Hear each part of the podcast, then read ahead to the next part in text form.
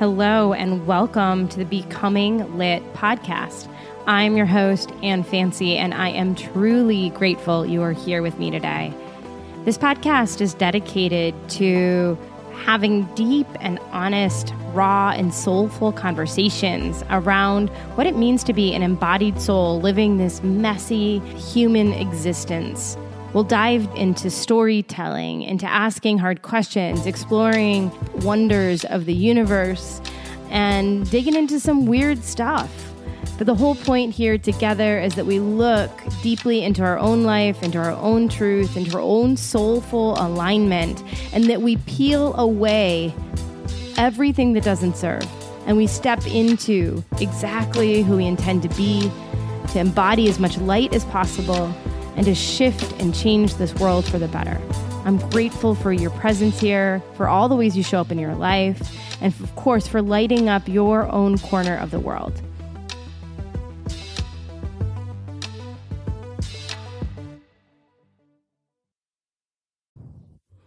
Oh man, I feel like you're in for a treat. I just re listened to this conversation in this editing process and was laughing out loud. Um, Amanda's energy is infectious. She is joyful. She's funny. She's brilliant. And um, she's freaking badass without question. Um, what she's been through, her perspective, her willingness to allow herself to just find ways to be of service and show up in spite of her own circumstances. I think you're really, really going to enjoy this podcast. Um, if you need resources, I'll be sure to include those. Um, I think the main message beyond, you know, learning to roll with the punches, especially because we have no choice often. Um, the other main message was about trusting your intuition. And when it comes to your own body, that we're learning to be invested, aware, connected, so that when you know something's wrong, we have the courage to act. So there's so much packed into this. I can't wait for you to listen. And uh, as always, if you're enjoying this, please uh, like the podcast. It helps us grow. And also, um, of course, join the community on Facebook or reach out to connect with me. Um, lots of good stuff coming down the pipeline. I'm working on some new programming with my friend Lori Lipton. And thanks again for being here. Hi, everybody. Um, welcome to today's episode. We're here today with Amanda Itliong. Um, Amanda and I grew up in the same town in uh, Rochester, Michigan, and just sort of always acquaintances that our circles sort of crossed. And I started becoming more aware of Amanda and her story, um, you know, through the wonderful world of Facebook as we were, you know, adults nearing our, you know, late 30s, early 40s. And I was both, you know, horrified and and fascinated by what I was reading about Amanda, how willing she was to share her story, her own journey with cancer, survivorship. I freaking love your hashtag not dead yet. Like that just I think speaks volumes about who you are and the kind of person you are, um, and this insane journey that you have found yourself on. So, first of all, thank you for being here. Thank you. Thank you for having me. It's exciting. Yeah. connect. Oh, good. Yeah. Right. um, so, Amanda, you were diagnosed with cancer, ovarian cancer, at 29 and that started you on probably an unexpected ride do you want to just kind of give us your your elevator pitch, your story from the beginning? Sure, yeah. So for me, it actually started about a year before that. I started feeling sick and going to the doctor, just, you know, my regular doctor, and saying, you know, something's wrong. I'm really fatigued and I'm having these strange pains. Like every once in a while, I would have these pains in my pelvis that would kind of last for like 30 minutes and I would just have to lay on the bed in the fetal position.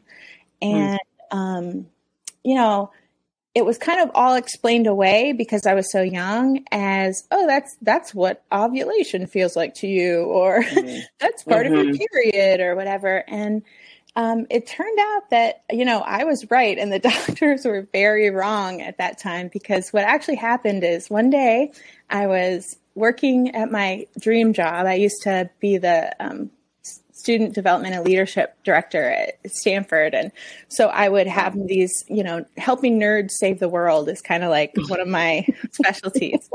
And I was going to give a big presentation in my field and mm-hmm. it was like in first thing in the morning and so i'm at this fancy hotel and i live in san francisco at the time but i'm in mm-hmm. this fancy hotel in denver and i reached down to get my bag to go do my presentation and i felt the worst pain i have ever felt in my entire life mm. like the only time i've said 10 on the pain scale and i hope i never wow. have to again and i knew it was so bad that it either was going to i was going to pass out or mm-hmm. um, it had to stop. And mm. the next the next thing I knew, I was on the floor of this really fancy hotel, mm. getting, getting um, put into the ambulance with EMS. And mm. what, what, happened? It was it was an ovarian torsion. So it's like my okay. fallopian tube was was there, and the the tumor that was on it had completely twisted around the ovary. So the pain I was feeling was actually like gangrene. oh my gosh. Yeah, it really hurt for a good reason. So right. I, I went to the hospital and they did all the things that they usually do for women who end up having ovarian cancer. They say, oh, let's check out kidney stones and maybe it's mm-hmm. something with your gallbladder or your appendicitis or something. But mm-hmm. what they did was they do a transvaginal ultrasound and then they can see and they're like, oh, it's twisted. That's the problem. So they said, okay, no big deal. We just, I, you know, they just said, we're, I'm an emergency surgeon. We're just going to make two little cuts and we're going to quickly go in and untwist it and mm. then you're mm. done. And so I woke up many hours later. I don't mm-hmm. know how many hours, but many, many hours later, it was dark. And yeah. this nurse came up to me and on and she said to me, "I'm so sorry to hear you have cancer." Uh, and I was like, "What?" I didn't say anything to her, but nobody right. even mentioned the possibility of cancer. Right. And, and so right. I'm alone in this faraway place by myself. Place, yeah. And I'm thinking, what is going on with my life? no kidding. Yeah, I had just wow nine, you know, so I was still mm-hmm. I was mm-hmm. I was still doing a lot of triathlons, and you know, I was right really fit person and very healthy, and so it was shocking. Right. right, because you're nearly thirty years old, and I mean, we all know that the brain is still like getting a hold of itself until 25 and you're not far on the other side of that absolutely and so then all of a sudden you're like I just can't even imagine my. I mean, I have a feeling your 29 year old self was like my 29 year old self, which was relatively mature, you know, as far as the world went in your 20s. Sure. And also, holy crap. Yeah. Right. You're alone. Someone just told you you had cancer when that is not how, by the way, they're supposed to tell you you have cancer. No. right. Oh no. my gosh. So what, what, like, so what was the unraveling of that like? afterwards. So you go home, I assume. Yeah, well, home first, to San Francisco or home to Michigan? San Francisco. Yeah. So what was so okay. crazy for me was that also I would say that was like the unraveling of my marriage. I was I was had only been mm. married about 2 years at that time. And that was wow. also the unraveling of my marriage started right then mm. when I mm-hmm. got cancer. because yeah what happened is my husband at the time flew from San Francisco to Denver to come see me. Mm-hmm. And he checked into his hotel, got all settled and everything, then came to the hospital for a couple minutes and then said, Okay, I'm going to go back to my hotel. what? And I was like, Back to your hotel? Like you've already been to the hotel? Right. Like you, you didn't, didn't come, come, to straight here first? wow. Yeah. That is telling in all the wrong ways. Absolutely. I'm so glad you're laughing about it how many ever years later. Yes, right? it's many years later. So it is funny at this point. And also, you know, it's it it really is that in these moments of crisis, people show you their true colors sometimes. Yes and always it's overwhelming to think yeah. about to think about that. And the funny thing, the reason it's so funny for me now is that like if I had told that to anyone at the time, they would have also been horrified. Right. But I didn't even right. think that it I didn't even think that it was weird. well, okay. Well, I guess that was the agreement of the marriage, right? At that point. I guess. Right? I don't I it's it's a very strange thing to think about. So so that was Yeah. that was definitely like, you know, checking out in a way. Um Mhm. And so it so the unraveling happened over the next months of figuring out okay what does this mean to be diagnosed with cancer and um, we were also trying to get pregnant at the time we had already just started Mm. and so Mm. really interesting kind of ways that we think about women's bodies in particular is you know back in the day so let's say like you know from the 1950s through like the 80s if Mhm. you had anything wrong with you there were a lot of doctors who would be like let's give her a hysterectomy take Yeah. out all those parts Yeah, we don't need those parts. We who don't need- needs them right Yes, totally, totally. and so there's a lot of women who are now our elders who have stories of, you know, yeah, I had a hysterectomy when I was, you know, 40 years old. And, you know, you ask why, and they don't really exactly know why something was wrong. Right. So, and so there's, Somebody- right. Right. So there's generations Right. of those women. And then what started Mhm. happening in the 90s and then in the 2000s when I was going through this is the pendulum Mhm. swung the whole other way. So then it was about fertility preservation at all costs, Mm. which which also became a really big challenge for me because I spent 2 years where they kept part of an ovary, like literally just a piece of one, Wow. and one tube and a uterus. hmm And I had 2 years of trying to get pregnant. We Mhm. did a lot of IUIs. I could never do. IVF because they were too nervous about taking a needle and kind of. I had cancer in the washings, which is like the liquid of the cavity of the peritoneum. Okay. So they were too Okay. nervous about like sticking stuff and mixing it around Mm-hmm. to put it in. Well, right. I mean, I do know that like that is a thing, right? As soon as we disrupt something, it sort of it can break the cancer free, so to speak, right? For lack of better language. Absolutely. Okay. So, Yeah. um, because the way So instead of taking it all out, which would have Yeah. probably been in your better best interest, the fertility preservation gave you more time to grow cancer, basically. Yeah. So what happened was um, we actually got pregnant once. Of course, it was on a cycle where we didn't try to do any fertility. That's what Yes. usually Yes. happens. Um, Yep. And I miscarried pretty far in, and that was Mm. that was really tough and everything. It was twins, and um, it's such a challenge. Mm. But what the real challenge was was every time I would go into the fertility doctor, you know, you have all these different they look in there and see how the eggs are developing and you know they're Mhm, looking inside you mhm. over and over. Every time Mhm. we would go in, they would say, Ooh, that weird spot. Now it's 1.3 centimeters. Now it's 1.7 centimeters. Now it's 2.4 centimeters. We would watch these things growing that because they haven't biopsied, they can't say for sure that they're tumors. But because I've already had huge tumors there, like huge tumors, Right. I, my brain is not right comprehending. Okay. Of course, they're probably tumors.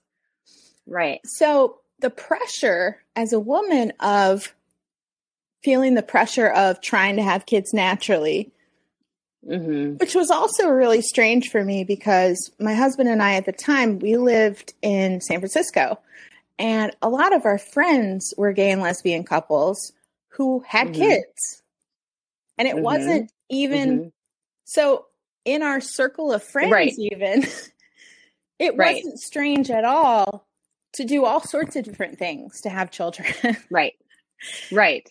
So why were we so it's so interesting, isn't it? Like the the societal implication of that that you get these like blinders on like this is the way we're supposed to do it. This is the way it goes and like how often we just uh, sort of agree to that. We agree to participate in that without questioning it. I mean, I, again, you're in your what early 30s and all of that, but like I've even talked. This is sort of random, but it just crossed my mind. Like my mom about her parenting when she was a kid, uh, not a kid, but when she was a young mother of my brother, and what she was told to do with a colicky baby, and I'm like horrified. But she, she's like, nobody told us there was another way. Nobody said put your baby in the bed with you, and they probably just need to be close to you or whatever. They have these horrible archaic things that you did, and it's like, oh, they're a doctor. This is what we do. Or, oh, I'm a woman and I'm in my 30s. I can get pregnant even if I have like just had, you know, reproductive cancer and uh, they're watching a tumor grow and we're not talking about it. And, yeah. you know, and I have gay and lesbian friends who are adopting or doing surrogates or doing whatever they're doing, Absolutely. right? Oh. Fostering, you know, like, right. Foster to adopt or just. I saw yeah. like healthy families all around me made all different ways.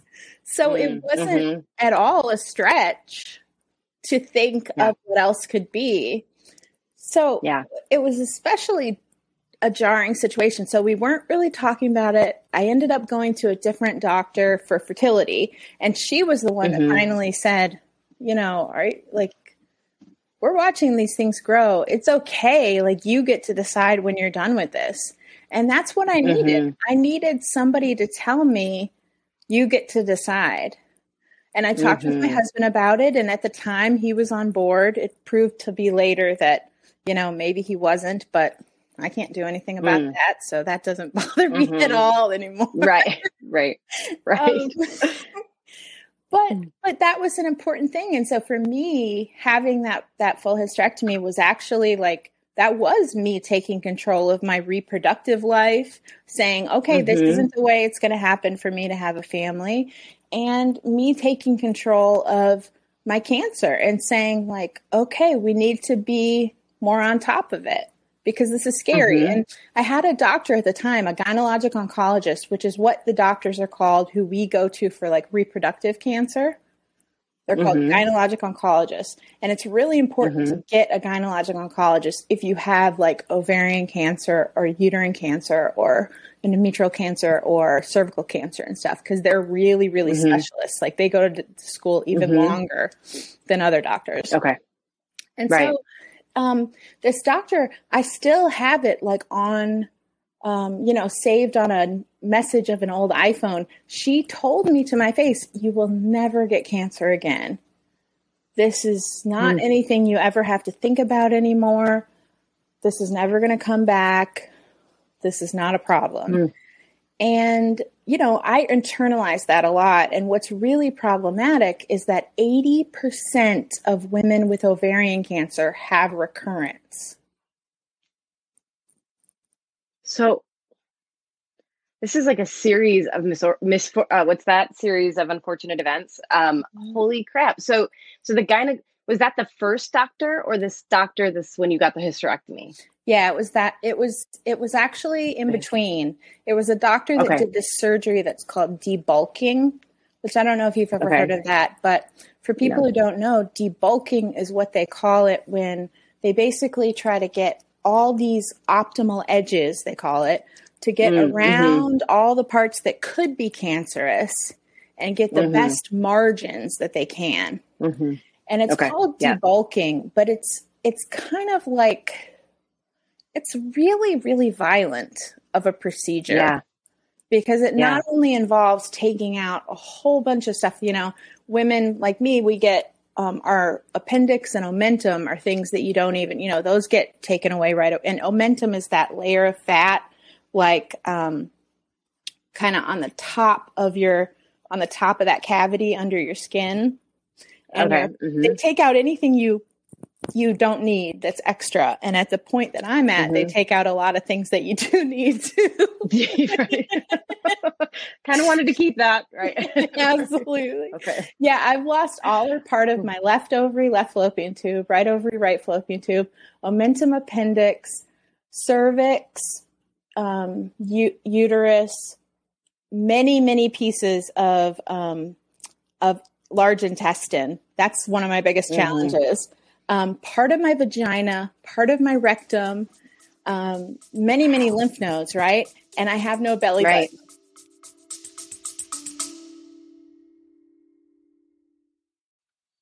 Nothing like uh, interrupting my own podcast with a little plug for my fall retreat. It is coming up quickly here, November 2nd through the 5th. There was a little date change due to some logistics and making it more accessible for everyone. Uh, go check out more info on my website at annfancy.com backslash retreat, or feel free to reach out with any questions you might have. Um, they do fill up, and I would love to have you there this fall or sometime in the future. Okay, back to the recording. Thanks, guys.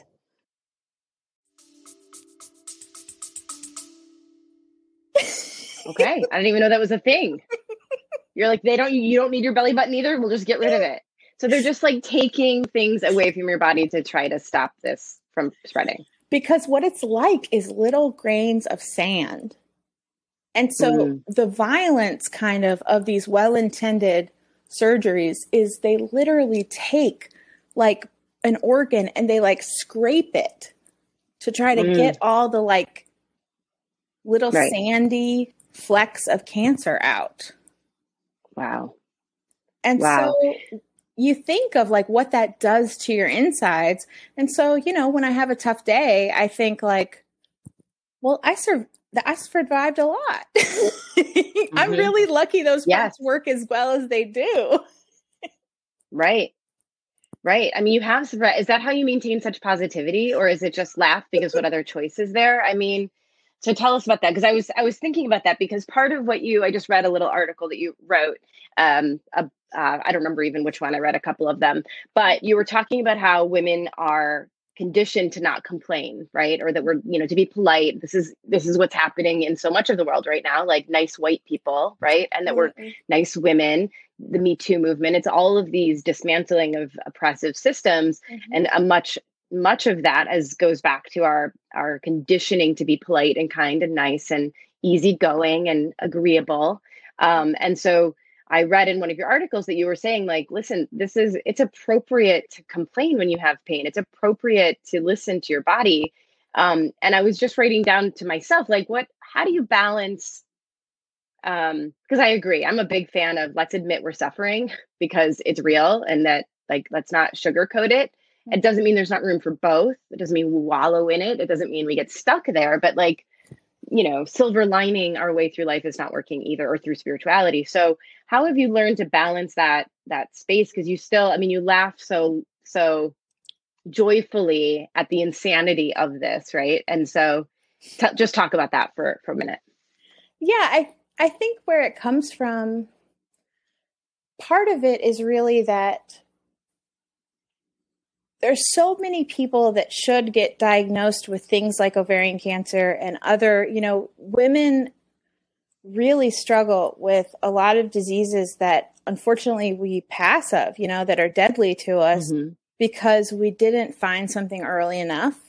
But when we look mm-hmm. back, there were symptoms and there were problems. Mm-hmm. So let me just tell you first the symptoms of ovarian cancer so that mm-hmm.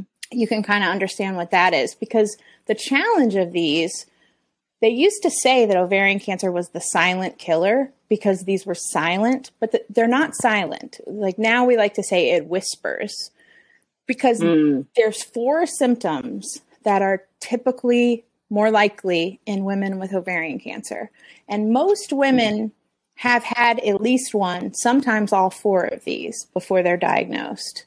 And so mm. those are um, like pelvic or abdominal pain, right? So mm-hmm. that could be like a pain like mine that took me to the emergency room, or that could be just like a little mm-hmm. twinge. Like some women describe feeling like somebody's pushing on them, you mm-hmm. know, like where their mm-hmm. ovaries are kind of. Mm-hmm. so that's one. Um, urinary issues of any kind. So that's okay.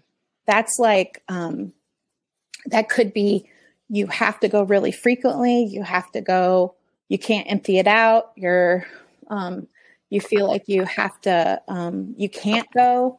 Anything urinary mm-hmm. issues can be a sign of that. Okay. One is feeling full quickly. So that's like, let's see, you're really hungry, you fill your plate up, you thought you were hungry, and you're only able to eat a little bit. And you mm-hmm. feel like full And mm-hmm. often women notice that their bodies are even rounding out a little, but mm. they're not, they're eating less than ever. You know? Right. Okay. And so it's really mm-hmm. confusing. There's this mm-hmm. confusion about it. Um, and so, and then the last one, I'm trying to think, okay, I told you, feeling full quickly, pain, pelvic and abdominal pain. Um, oh my God, isn't that funny? Bloating. I do this every day. Yeah. Um, that is so hilarious. Yeah. I could I could pull it back up if I have to. No, I, no, that's okay. I, I'm literally sitting here among like buttons and like right, right, all sorts of. Okay, hold on. Pelvic abdomen. You just identify. Okay. Oh, here it is. Wait, here it is. is. Bloating.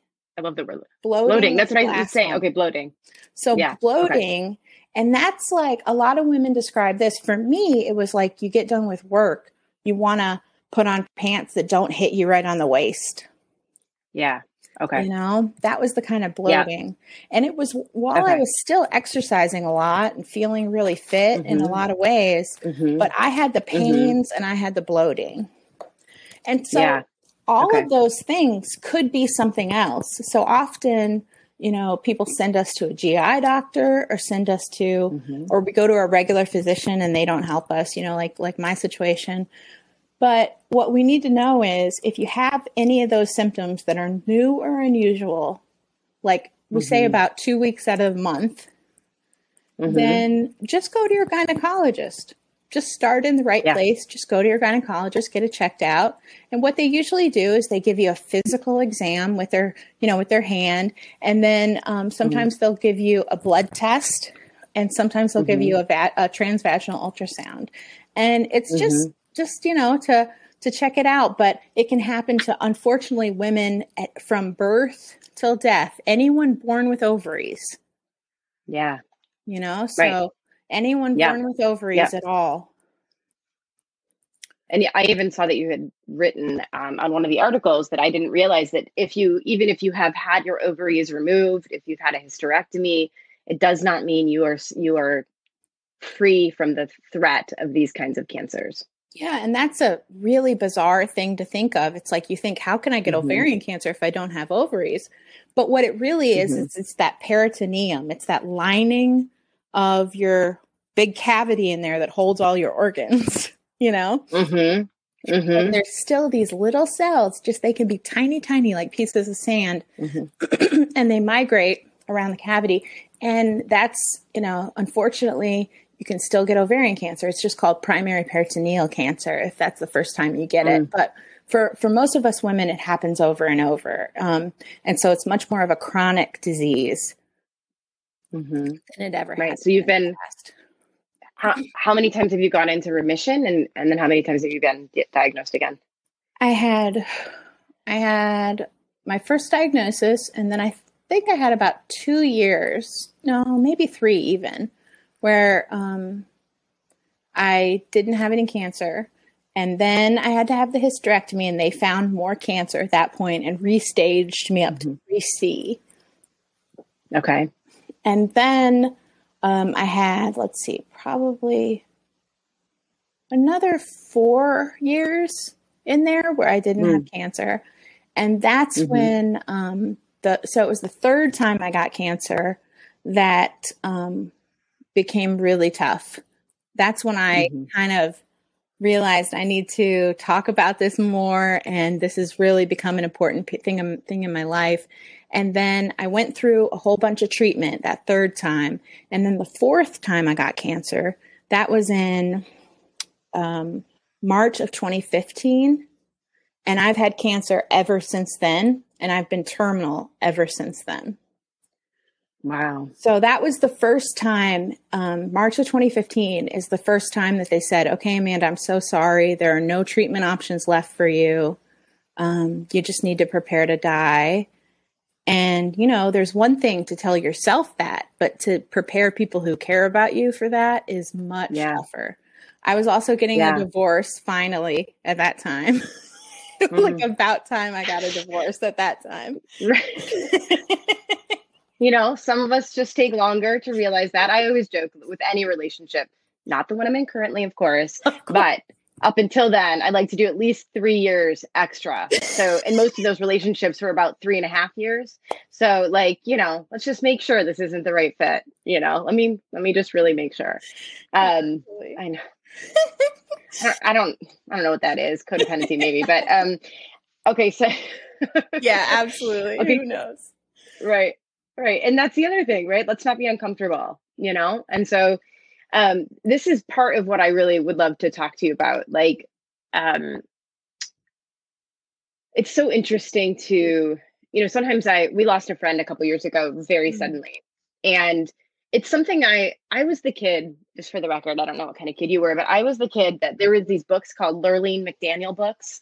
And they were literally about teens with terminal illness. The every book in the series was about somebody dying of a terminal illness. Wow. And I would, I consumed them for a, at least a couple years. Um, that I just, I like wanted to be inside. Well, probably as a highly anxious person, especially as a kid, and somebody who who loss felt overwhelming to me. I think there's some past life stuff with that, but um, that I wanted to feel like if I could understand it and I could like prepare myself for this inevitable potential, then I'll feel more secure where I am now. Right. I don't, I think it has to be something around that. Like, let me really understand it. Um, I also think, you know, the old soul understanding that this is all temporary. I think there was a part of that that was trying to break through to me so that the world didn't feel so scary.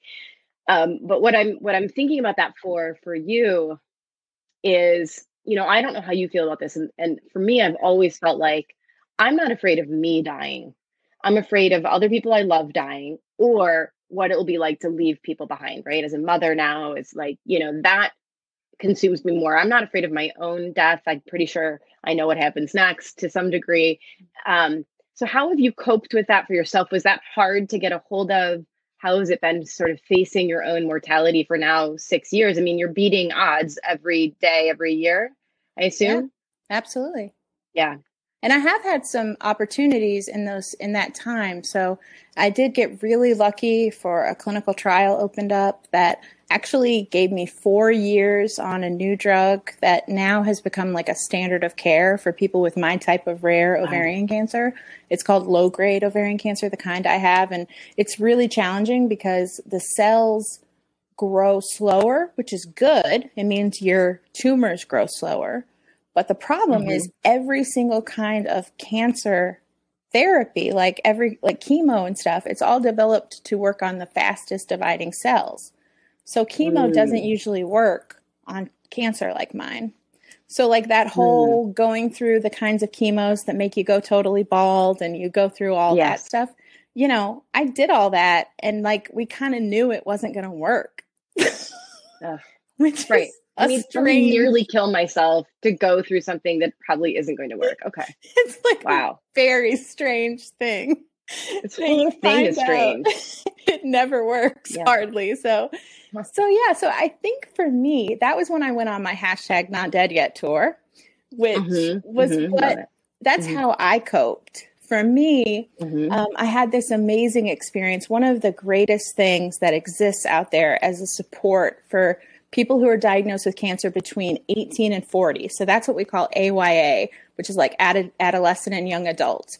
And the challenge mm-hmm. is you know, there's a lot of great support for parents and children who have cancer, right? This is 0 mm-hmm. to 18. There's special mm-hmm. hospitals, there's special kinds of doctors, there's all sorts of like programs that support that. Mm-hmm. And then most people with cancer are older adults. And there's mm-hmm. a lot of stuff out there that understands them. You know, the drug trials are mostly based on people their age, you know, the supportive mm-hmm. systems that have been created, you know, even like the support groups and stuff are people their age. Yeah. And then there's this yeah. weird group of us in the middle. And it mm-hmm. really is strange because here, these are people who get cancer at the age when other people are finding partners, um, mm-hmm. get, having success in their career for the first time, mm-hmm. having children. You know, these are things yeah. that like getting derailed for a year or two in the middle of mm-hmm. all that is a, is a really scary proposition in a different way, right? It's just right. a very different thing. and so for me, one of the coolest things I've ever done, it's it's an organization called First Descents, like descent, like mm-hmm. going down. Yeah. And yeah. I got to, when I had cancer for the fourth time, terminal cancer, mm-hmm. I got to learn how to whitewater kayak in Montana. Wow. Right. I, ha- I don't think I had any business whitewater kayaking. Right. But, wait, I didn't even hear you. kayaking. Right. That's very different than rafting. Okay. No, okay. kayaking, like just me yeah. in a little tiny boat. right. And um, right. you know, I learned how to do it. Oh, there goes my little dog. He's making some noise. Okay. Um, and I learned how to do that. And it was amazing for me because it meant it, it really works for everyone because you get to do it with a whole bunch of other people who have cancer that are your age. So you make these great mm-hmm. friendships. But what's most powerful is just the idea of there are things I can do that are mm-hmm. crazy and adventurous and amazing, and my body can still do this. Yes. And I had a really similar experience. I got to do a special, um, you know, show of the moth, the storytelling show that was mm-hmm. a cancer mm-hmm. themed one. Mm-hmm. And that was like an intellectual challenge that mm-hmm. was a wonderful adventure and something that was really good and healthy for me. And so I think there's mm-hmm. really something about when all the odds are against you proving to yourself that there's things that your body, your mind, whatever it is that you can still do. And that's even with, you know, I became permanently disabled at that point too. You know, I'm a, am disabled. I can't work. Um, my career, mm-hmm. I miss my career terribly. Sure. But what yeah. I do now is I work on projects that are with people and organizations that understand my disability and that, you know, mm-hmm um, we have a flexible kind of relationship that we can still get a lot of great things done for people, but it's just in a different context. Yeah. And finding yeah. your purpose, I think that's the biggest thing we can do, right? It's like if mm-hmm. you can figure out, you know, when it hit me that I was like, okay, I don't know if this makes sense to you, Annie, but like if you think of, have you heard how people will say, you are not your cancer. Cancer doesn't define you. Or they'll mm-hmm. say that about any kind of illness or any kind of mm-hmm. situation. Mm-hmm. You know, mm-hmm. they could say that about mm-hmm. anything. And mm-hmm. I have a little challenge with that because, in a way, cancer defines my life. Like every single decision I make all day long goes through the cancer matrix. you know, mm-hmm. Mm-hmm. whether mm-hmm. it's if I have to go to the bathroom or not. you know? Right. I have right. to think. Right. How does my body work right now? And what, you know, what can I get right. away with? Um, right. And so, in a sense, cancer is everything to me. But what becomes really, really amazing is when you're able to use your skills and talents that you've developed in life, you know, your education, mm-hmm. those kind of things, and combine them with this thing that is, you know, where your voice matters. So for me, that's being a patient. You know, I'm an expert mm-hmm. cancer patient at this point. I've been at it right. for 12 and a half right. years. I have had mm-hmm. so many different surgeries and treatments, and I've had a lot of different experiences as a patient at many different hospitals. And so I'm an expert patient. And so when I can combine those two to be able to really help people, because, mm-hmm. you know, um, if you put it really bluntly, a lot of people like me aren't alive to be able to say the things that need to be said at the table when we're making decisions yeah. about patients. Yes. Yeah. And so yeah. it's like okay, a, a, lot of pressure. Go ahead, keep going. It's a pressure, mm-hmm. but it's a mm-hmm. drive, right? Mm-hmm. It's a drive. Do you mm-hmm. think though, when you're talking about what you were like as a little girl and reading those books and stuff, though, do mm-hmm. you think part of that is maybe like being drawn to like being a healer in a sense? Uh, well, yeah. I mean, that's so interesting because I've never, um, I never thought of myself. I have chills though while you just asked me that. Um, I never thought of myself as a healer, right? Like that just didn't occur to me. But in the last several years, in every spiritual circle whatever shaman I've seen or whoever, it, it just you names calling me that. Um, it, it's really interesting. I think that yes, I think it's a lot of things. I think that I think that's absolutely accurate, and thank you for pointing that out. I think that it's I think my anxiety, just like you're saying, my experience of anxiety, depression, mood disorder, um, which was pretty severe as a kid, my effed up relationship with my body, like all of those things um, were placed in my experience so that I am a better yoga teacher, um, spiritual person, teacher, advocate for all of these things. I would not be as compassionate, understanding, um, uh, present with all of it if I hadn't learned how to manage my own suffering to some degree and my own discomfort. And so I think that I, I, think that's such a fascinating, fascinating reflection to think like, was that because of my innate desire to be a healer? Yeah, I mean, yoga, essential oils, meditation.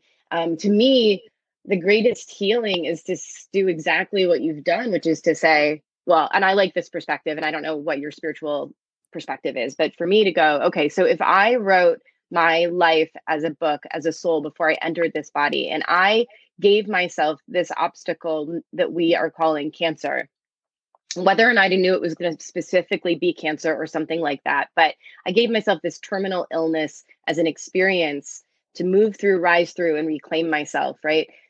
I agree 100%. That cancer is central to your experience as a human being in this lifetime.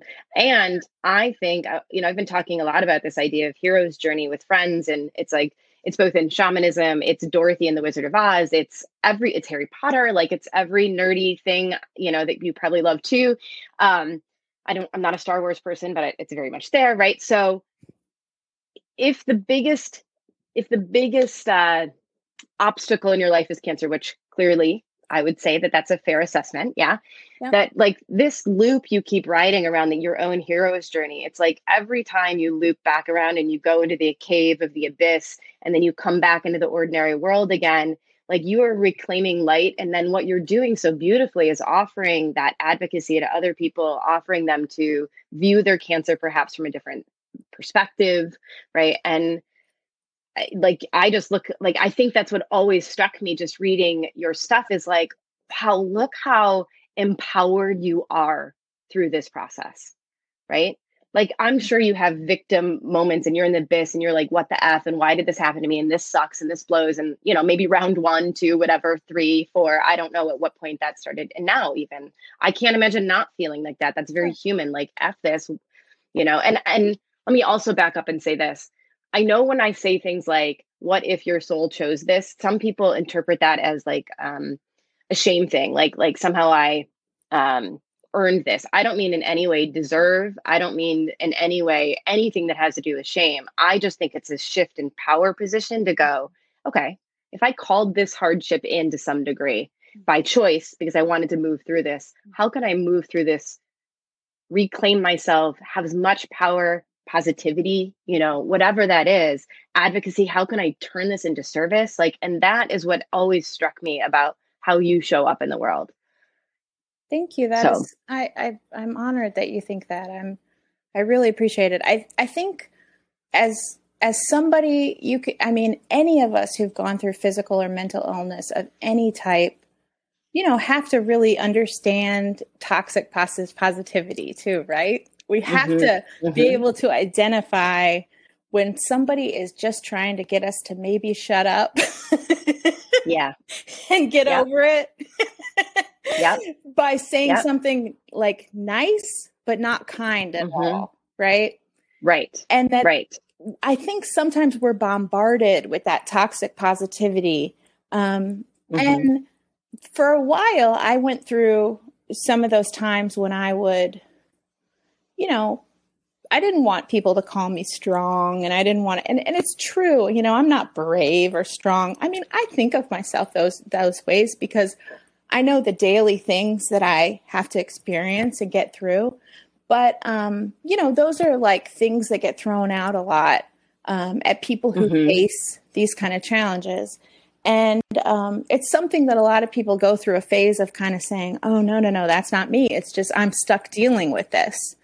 Mm-hmm. But I really mm-hmm. do believe that, um, you know, we do have to kick the toxic positivity aside because sometimes that mm-hmm. that's something though that if you can learn to recognize it quickly, I think you can mm-hmm. just kind of like it's like Tai Chi or something. You like deflect, you know? Yes. just yes. push it away. um, yes. But I or think, think, of the right comebacks that shut those people down, you know, that are like yes. you get the one or two liners where you could just like put it back on them, you know. Oh, that's easy for yeah. me. I say some really, yeah. really inappropriate things to people. People that we Perfect. both know too. Good. Good. I think people deserve it, you know, with yeah. love. no, I mean, sometimes just the honest answer is like very jarring. And so I'm not afraid yeah. anymore to be honest about, you know, about my truth. You know, when somebody asks me, like, if I have kids, you know, no, mm-hmm. I got cancer instead, you know, that's the truth right. of why I don't have kids. Um, right and that's okay. It's not something that makes me want to feel sad or want to cry or anything. It's literally just mm-hmm. the truth of what that is. And so I think there's just so much power in, um, you know, the only time that when we're oppressed, that we can be the most powerful in the room is when we use our voice. Mm-hmm. You know, and mm-hmm. that's mm-hmm that's like something that an ally can never do. That's something that even someone with the most money and the most, yeah. you know, um, kind of traditional power yeah. in a lot of senses, you know, if you have experienced something and you have a story, you, if you can put it to voice, you are the most powerful person in that room. And for me, I think this became really easy because the things I've always taught to students, you know, I've always run like these service and leadership centers at colleges. And so what I studied in school and in graduate school and all these things was really like, you know, it was hero's journey kind of stuff. It was Joseph Campbell. It was understanding, you know, the different, you know, all the philosophies that kind of bring us to this idea that we have to, um, you know, help people like find their passion and their niche. That's part of it. But we have to also help people understand power dynamics in a way that helps them be ethical and effective in what they do. Mm. So for me, mm-hmm. that's really important. You know, something um, that right now I'm working on is I've kind of devoted this year of my cancer work to racial disparities in gynecological cancer which is a mm-hmm. huge, huge issue and a terrible challenge. And the things that Black women in particular go through with gynecological cancer are just a whole nother level of harrowing sometimes. I mean, some of the stories that I've heard, um, mm-hmm. you know, just really have have pushed me to where I want to focus on this. And so I'm working mm-hmm. actually on my first medical research project, which I'm not a doctor. so, yeah, yeah, you know, yeah. It's, it's a little crazy that all of a sudden I'm doing medical research, but I found right. I found an amazing partner who is a doctor who um, mm-hmm. is in New York, and she's um, a radiation oncologist and is amazing and fabulous. And we're working together on this project. We have some other women we've gathered who have experienced gynecological cancer, who are from different races themselves. A good friend of mine here in Detroit, who's a black woman who has experienced gynecological cancer and also does mm-hmm. outreach through Gilda's Club and stuff. A great, great person and friend mm-hmm. of mine. Um, and we've collected a team of these women, and basically we're getting together to say, okay, what is the way we can change you know the situation well we've got to start with authentically creating space for the marginalized voices of these black women mm-hmm. like we mm-hmm. have to start mm-hmm. with like their stories and yeah. from there we build you know, what we're thinking of is building like the training that not just doctors and nurses, but the doctors, the nurses, the schedulers, the receptionists. Basically, what we're realizing is that there's racism and implicit bias in the delivery of healthcare all the time. Sure. So, how do we make Absolutely. sure that everybody who touches a patient and how communicates with a patient, you know, understands those differences and can mm-hmm. participate? Mm-hmm. And so, that's like a project where it's a wonderful challenge for me because um, as a white woman, I am not the target population that we're mm-hmm. working on. But mm-hmm. at the mm-hmm. same time, mm-hmm. I can relate. I've had gynecological cancer for a long time. Um, but mm-hmm. what's so wonderful is that, you know, I can kind of take on the role a little bit of like, you know, moving the project along, kind of like organizer, project manager, secretary kind of. And I mm-hmm. can leave the space for this incredible black female doctor that I work with and my incredible friends of color who have experienced gynecological mm-hmm. cancer, I can leave the space for them to be experts and influence the mm-hmm. direction and you know how this project manifests itself. And so for yeah. me, I'm coming at it as mostly an ally to the issue. And so one of the mm-hmm. things I've always worked on teaching for so long is you know, that idea of like, how do you do that in a way that's going to be ethical and effective? How do you do that in a way that people are going to be able to, you know, um, use what power they have in communities? Um, mm-hmm. Because that's when change really happens, is when we work together across all these differences you know and mm-hmm. and i'm in the best situation ever because i also have just collected you know like there's a group of women that just really inspire me and I like and we have fun. yeah. And yeah. so if you get to work with that and you're all passionate about ending these racial disparities in gynecological cancer, you know, there's nothing better than just yep. you know, that group of driven, passionate people. Um purpose driven. Yeah, yeah. It's so cool. Mm-hmm. And so I I think yeah.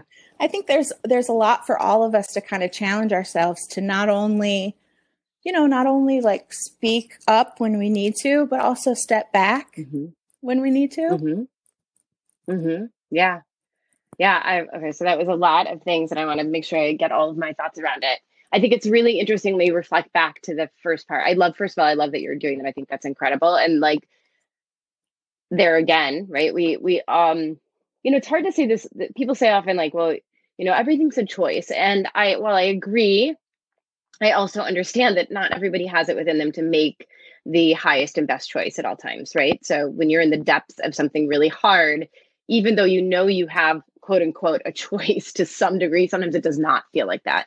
So it's interesting about the conversation you started with about being brave and courageous because you did not have you did not choose cancer in this human ex- i mean you know let's not split hairs there uh, mm-hmm. and you're living in a human body um, you didn't choose necessarily to walk through this um, in that way or or in those moments you have no choice. I mean you're facing it. So i guess your choice is to be the victim and wither and die and and you know i do think energetically people choose to surrender and give up faster um, with we watch that with any terminal illness or any sort of life challenge. You can see that some people choose to no longer put life force at surviving whatever they're surviving right?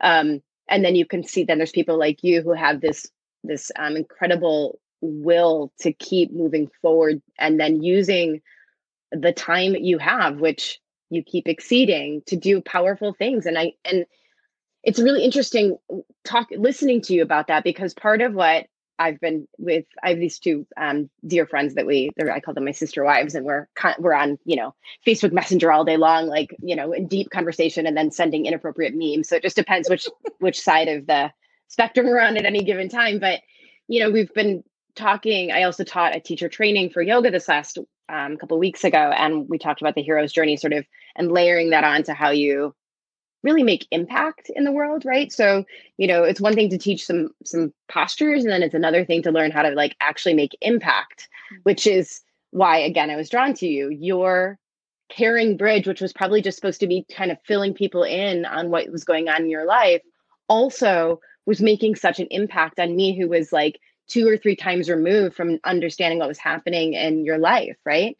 Um and so what we what we were talking about in this idea of impact is that um and uh, in fact my word for 2020 was supposed to be impact and then like we had a, a, pandemic and i was like i can't do anything. Homeschooling my kids sucks. Like we're people you know i produced like two podcasts. I just couldn't do shit. Um you survived. so we're on the I survived. Yeah, I mean, please, like first word world problems. I was so, you know, I watched all of Netflix. I consumed the internet. I survived every app for an eight year old. I mean, really, nothing was hard. I stood in line at Trader Joe's. I there was actual zero hardship, but still somehow the the world falling apart. I mean, there was, you know, social uh, unrest around Black Lives Matter, which was in, in, George Floyd, and that was very consuming to me. I was trying to teach yoga on Zoom and still be impactful and try to. And by the way, we were finishing um, an addition to my house, but all still nothing. It, I mean, yes, there was some suffering, but really, it's not real. Anyway, let's go back to the point, which was we have the opportunity, and I've been talking about this a lot in yoga this these last couple weeks, but what what I was hearing in your story and what I've been thinking a lot about is like, what is it in a human being that allows them to take their circumstances? When we get to that, if we're following the hero's journey circle, right? Like that, you there's always that choice point where I can step back into the world changed and then offer this quote unquote medicine that I've learned or this jewel I have gained or this Gryffindor sword or whatever. I can step back in transformed knowing that it's going to be different. I'm going to make people uncomfortable. I'm going to, you know, answer their queries honestly. Um, you know, eh, all of those things. I, I can do that, or I can retreat back into safety, mm-hmm. right, and not step out changed. I can fall back into my patterns. I can stay in the mentality that makes me of suffering, right? And I don't blame people for that. I love to wallow in my own suffering, um, for sure. I'm I pity party for one is definitely a pattern that I have. Um, I try to learn how to limit myself on it now, but you know, I'm, I'm not going to pretend that I've, you know, don't do that. Um, so I guess I would love to like, I don't know, maybe it's just reflection, but I think that what I hear you saying is like these extraordinary. It, it's, I think, I think personally, it takes it's ex, it's extraordinary or extraordinary to be the kind of person that says, "Here's the shit sandwich I was handed, and now I'm going to rise beyond that. So to me, maybe the courage isn't facing hard things. All human beings have to face hard things if you're living mm-hmm. a life. Um, and we all have to dig in, or we're all being asked to dig into our courage at different times. Mm-hmm. But the people who actually become courageous, I think, are the ones who take, who find the jewel in the middle of the shit sandwich. How's that for a really lovely visual analogy? And um, and and move forward like with this work, like you know this is this is like the hero's journey over and over again. Are you willing to answer the call? Like are you willing to say yes to the call? And it it's it's really profound that you've been willing to do that and um, profoundly inspiring let me say it like that. I appreciate that. I think though like what gives me power? This sounds i mean i don't i don't know how to make this this might sound strange but um go for it like I am fueled by the legacy of some very wonderful people that have passed mm-hmm. as mm-hmm. I have gone through all of this. Um, mm-hmm. When I was first diagnosed, um, I had a friend that I worked with who was one of those people that you just, you know how you just feel like you're supposed to know somebody. He was he was that person in my life. His name was Alex, mm-hmm. and we were about six mm-hmm. months apart in age and we um, basically worked on the same kinds of things. I worked with um, a lot of different kinds of students, and he worked with just engineering students. And he was this mm-hmm. amazing, amazing, incredibly like he was a um, a Stanford grad for undergraduate. He, he, graduated from Stanford, and he was working on finishing his PhD in electrical engineering from Stanford, which mm-hmm. is you know requires a few extra brain cells that I don't have. and so right. just just like mm. a genius person and also mm-hmm. just a light you know somebody who he would go and he would like he um you know would teach little kids science you know that was something he was really passionate mm-hmm. about too and stuff and getting little kids into it and um yeah just, just a great person overall well he got diagnosed with cancer about six months before i did and so he wow. was somebody that i looked up to the entire time mm-hmm. he got diagnosed i got mm-hmm. diagnosed this is somebody and we had a really very strange, wonderful connection where also like I remember the time that I I um I was pregnant and then I miscarried. He knew from across a crowded auditorium. Yeah.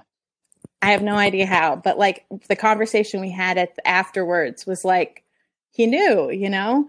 And yeah, um, well, I call that I call that a soul friend, yeah, and intuition. yeah, Yeah. absolutely. Yeah. And and Alex, one of the funniest memories I ever have. This sounds, this is so. It still cracks me up when I'm in the hospital, and I just think of him so much. Mhm. He was this brilliant electrical engineer who like could create.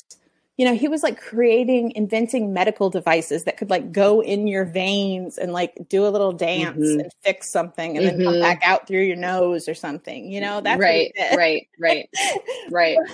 but he he we were when he was in the hospital and he was really sick this is like Mhm. probably one of the one of the last times he was really sick in the hospital the nurses um, all of a sudden one of the machines in his room would start beeping like means machines in the hospital do and Mhm.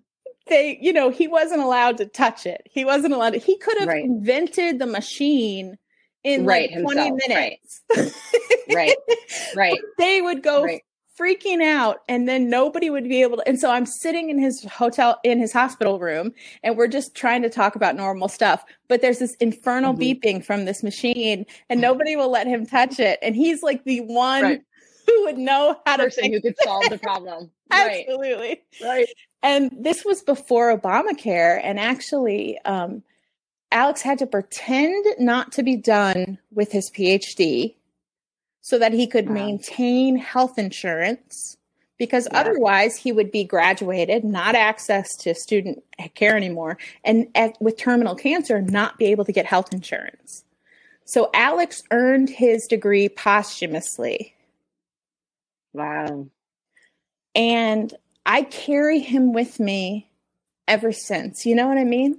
So, like, when Yeah. I think of certain ways that I have to be a voice in the room or certain ways I try to make impact, it's like absolutely I'm channeling Alex because I know what he would have thought, he what he would have said. And the same thing, a couple, um, that same year that I first got sick, um, what the first student that I told, because I was, you know, advising students, I was a, I was a professor and Mhm. um, I had a one of my leadership fellows come into my office, and this wonderful, wonderful student named Tyrone McGraw, and he came in, and it was just he was sharing about something really personal that had happened to him, and I just kind of said, "Well, I get it, you know."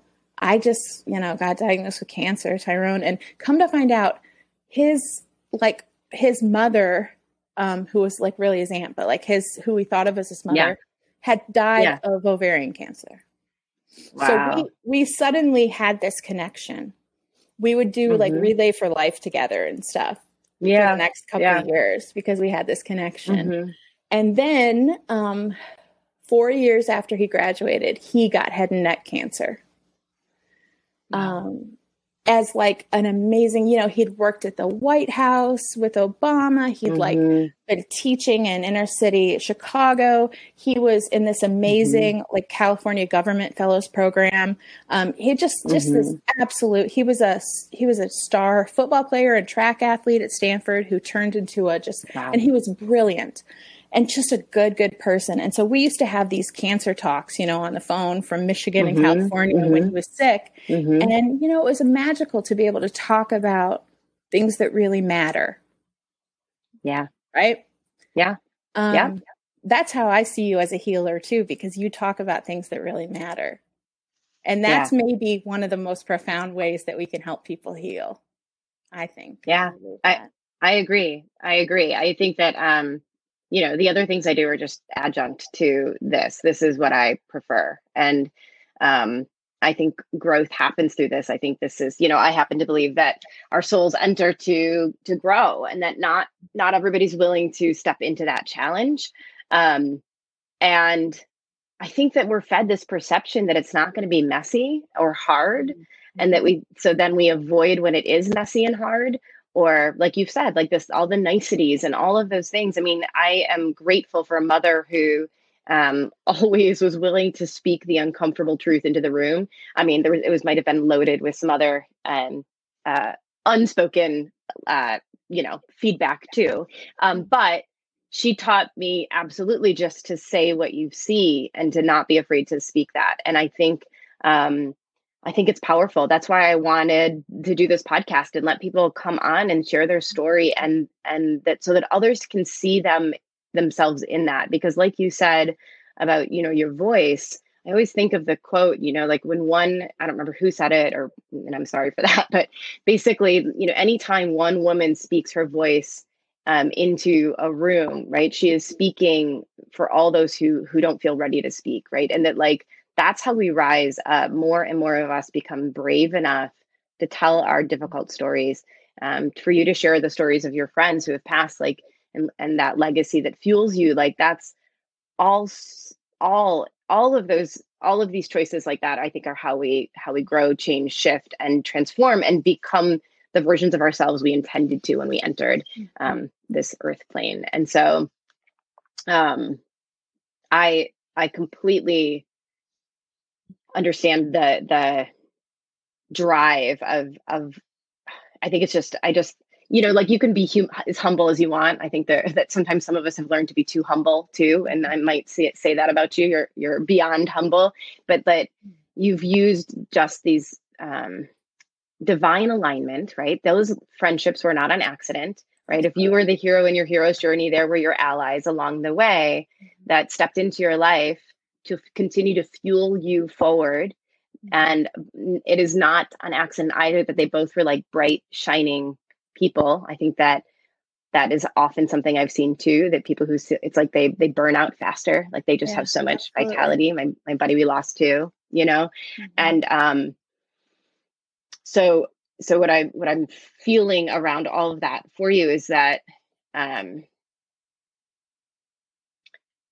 I see your humility, and also I just think that perhaps you can allow yourself to absorb um, uh, how how brilliantly you're moving through your world. Not all, most people don't show up to step into their highest and best, right? When the roads diverge, I think that there's lots of times where we where we choose not necessarily, and I'm not saying you've done it every time, but it seems like more often than not, you're choosing highest and best, highest and best. What's the best way I can show up? What's the best way I can navigate this? How can I continue to grow and push myself and and um, speak for those who are no longer here to speak and advocate for those who don't have a voice and create systems that help people who are underserved like i mean you are a shining example of what it means to really just show up in the world and i'm so grateful for you sharing your story i'm uh, inspired by the work you're doing and um, i can't wait to see what else comes out of this and out of this incredible human being that you are and by the way very brilliant obviously in your own right you may not know how to fix the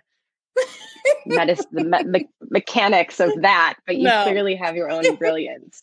well, thank yeah. you. I just, I think that sometimes we just need to like, you know, find those things that inspire us and, and give us drive and carry them with us. You know, it's kind of like, mm-hmm. that's a lot of what my meditation is, is like, it's reflecting on people that I've lost that I want to carry with me and, um, mm-hmm. you know, and what gifts they taught me. Right. Mm-hmm. Um, mm-hmm. And, mm-hmm. and to keep that as part of my challenge. And so, you know, I really appreciate it. It's not, I think, I think it's also just, um, it's about ambition in a sense. I think at one time I was always a very driven, ambitious person when I was really younger. And then, and then it switched to where the ambition was about impact, right? It mm-hmm. wasn't at all mm-hmm. about any getting anything fancy on my resume anymore or mm-hmm. you know what fancy school I went to or what fancy program I did. It was really about ambition towards making a difference and I think when mm-hmm. people figure that out whether mm-hmm. that's creating the greatest family that they can or creating the best career that makes a difference or mm-hmm. just what they do in their volunteer time or just how they treat people I think if you yes. figure that out, that the ambition switch mm-hmm. can click over to that thing about impact. I think that's that's like yeah. so much more rewarding of a life. Yes. And so I feel like I if you wrote down the bullet points, I'm like have cancer for the fourth time that's terminal. I am divorced. Right. I like live alone. Right. I'm disabled. Right. Like if my bullet points suck, right? They they sound really really depressing. But in reality, my life is great. Right. I live a beautiful, beautiful life surrounded by love and by people that challenge me and ideas that challenge me and needs that challenge me. And so I think that's how you have to sometimes look at it. It's like, you know, those bullet points sure, like mm-hmm. you can say, mm-hmm. oh, those things are going to make me sad and depressed and, and, sit around and not do anything. But like, yeah. um, and I don't mean to make light of the depression and the anxiety that comes along with trauma like cancer. Like sure. that's definitely sure. real. But therapy mm-hmm. helps a lot. Medical marijuana helps a everyone. lot too. Medical marijuana Good. me a lot too. I'm not gonna lie. That's a positive thing in my yeah. life. Um, and so Good. and so I think that's that's what what is really good at the end of the day is just to remember yeah the bullet points don't have to be what it's about it's like how do you feel how do you make others feel mm-hmm. and that should be mm-hmm. what drives you i mean you mm-hmm. inspire mm, the crap out of me i like love oh. whenever i see that you're doing something new and like i think it's like it's really cool when people kind of like you get to watch them evolve even if it's from afar mm-hmm. and you see yeah. like you know I I would have never thought of that for you. And it's so cool that you're finding your place in so many different places. It's very cool. I very Thank much you. admire the way you that. look at motherhood too. That's that's a cool oh. cool way to do it. trying trying we work hard to keep the magic alive here and uh you know absolutely yeah it's it's all right. I love I love what you're saying though, and um, I think that's what I try to do too. Impact is really the word, and can I turn whatever my circumstances, gifts, talents, the good, the bad, the in between, can I turn it into impact?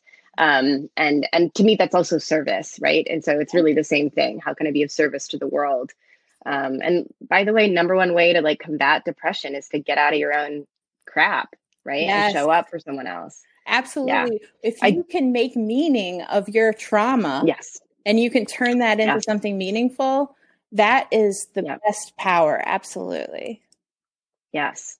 Um, and for the record, when you were talking about your buddies, I could energetically feel them. They are with you. So Absolutely. they don't have to just be in your mind and in your memories. I think they are literally standing behind you, um, supporting you as you move forward. So it's pretty awesome and proud of you for where you are and what you're doing. So, yeah.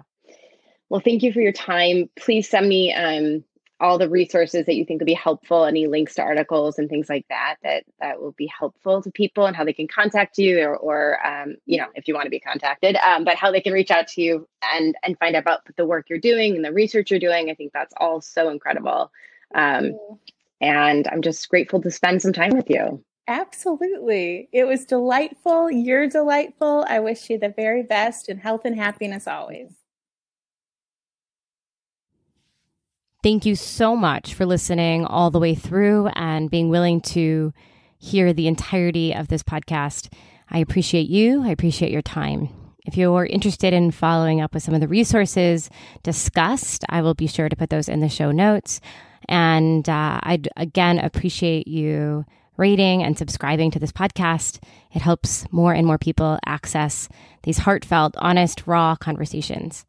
Um, and lastly, of course, please, please join my mailing list. You can get to it at annfancy.com and uh, jump on that so you can be in the know about new podcasts and um, other endeavors I am um, taken on as I continue to step into what calls to me. I hope you're doing the same and please continue to light up your corner of the world. I'm grateful for you.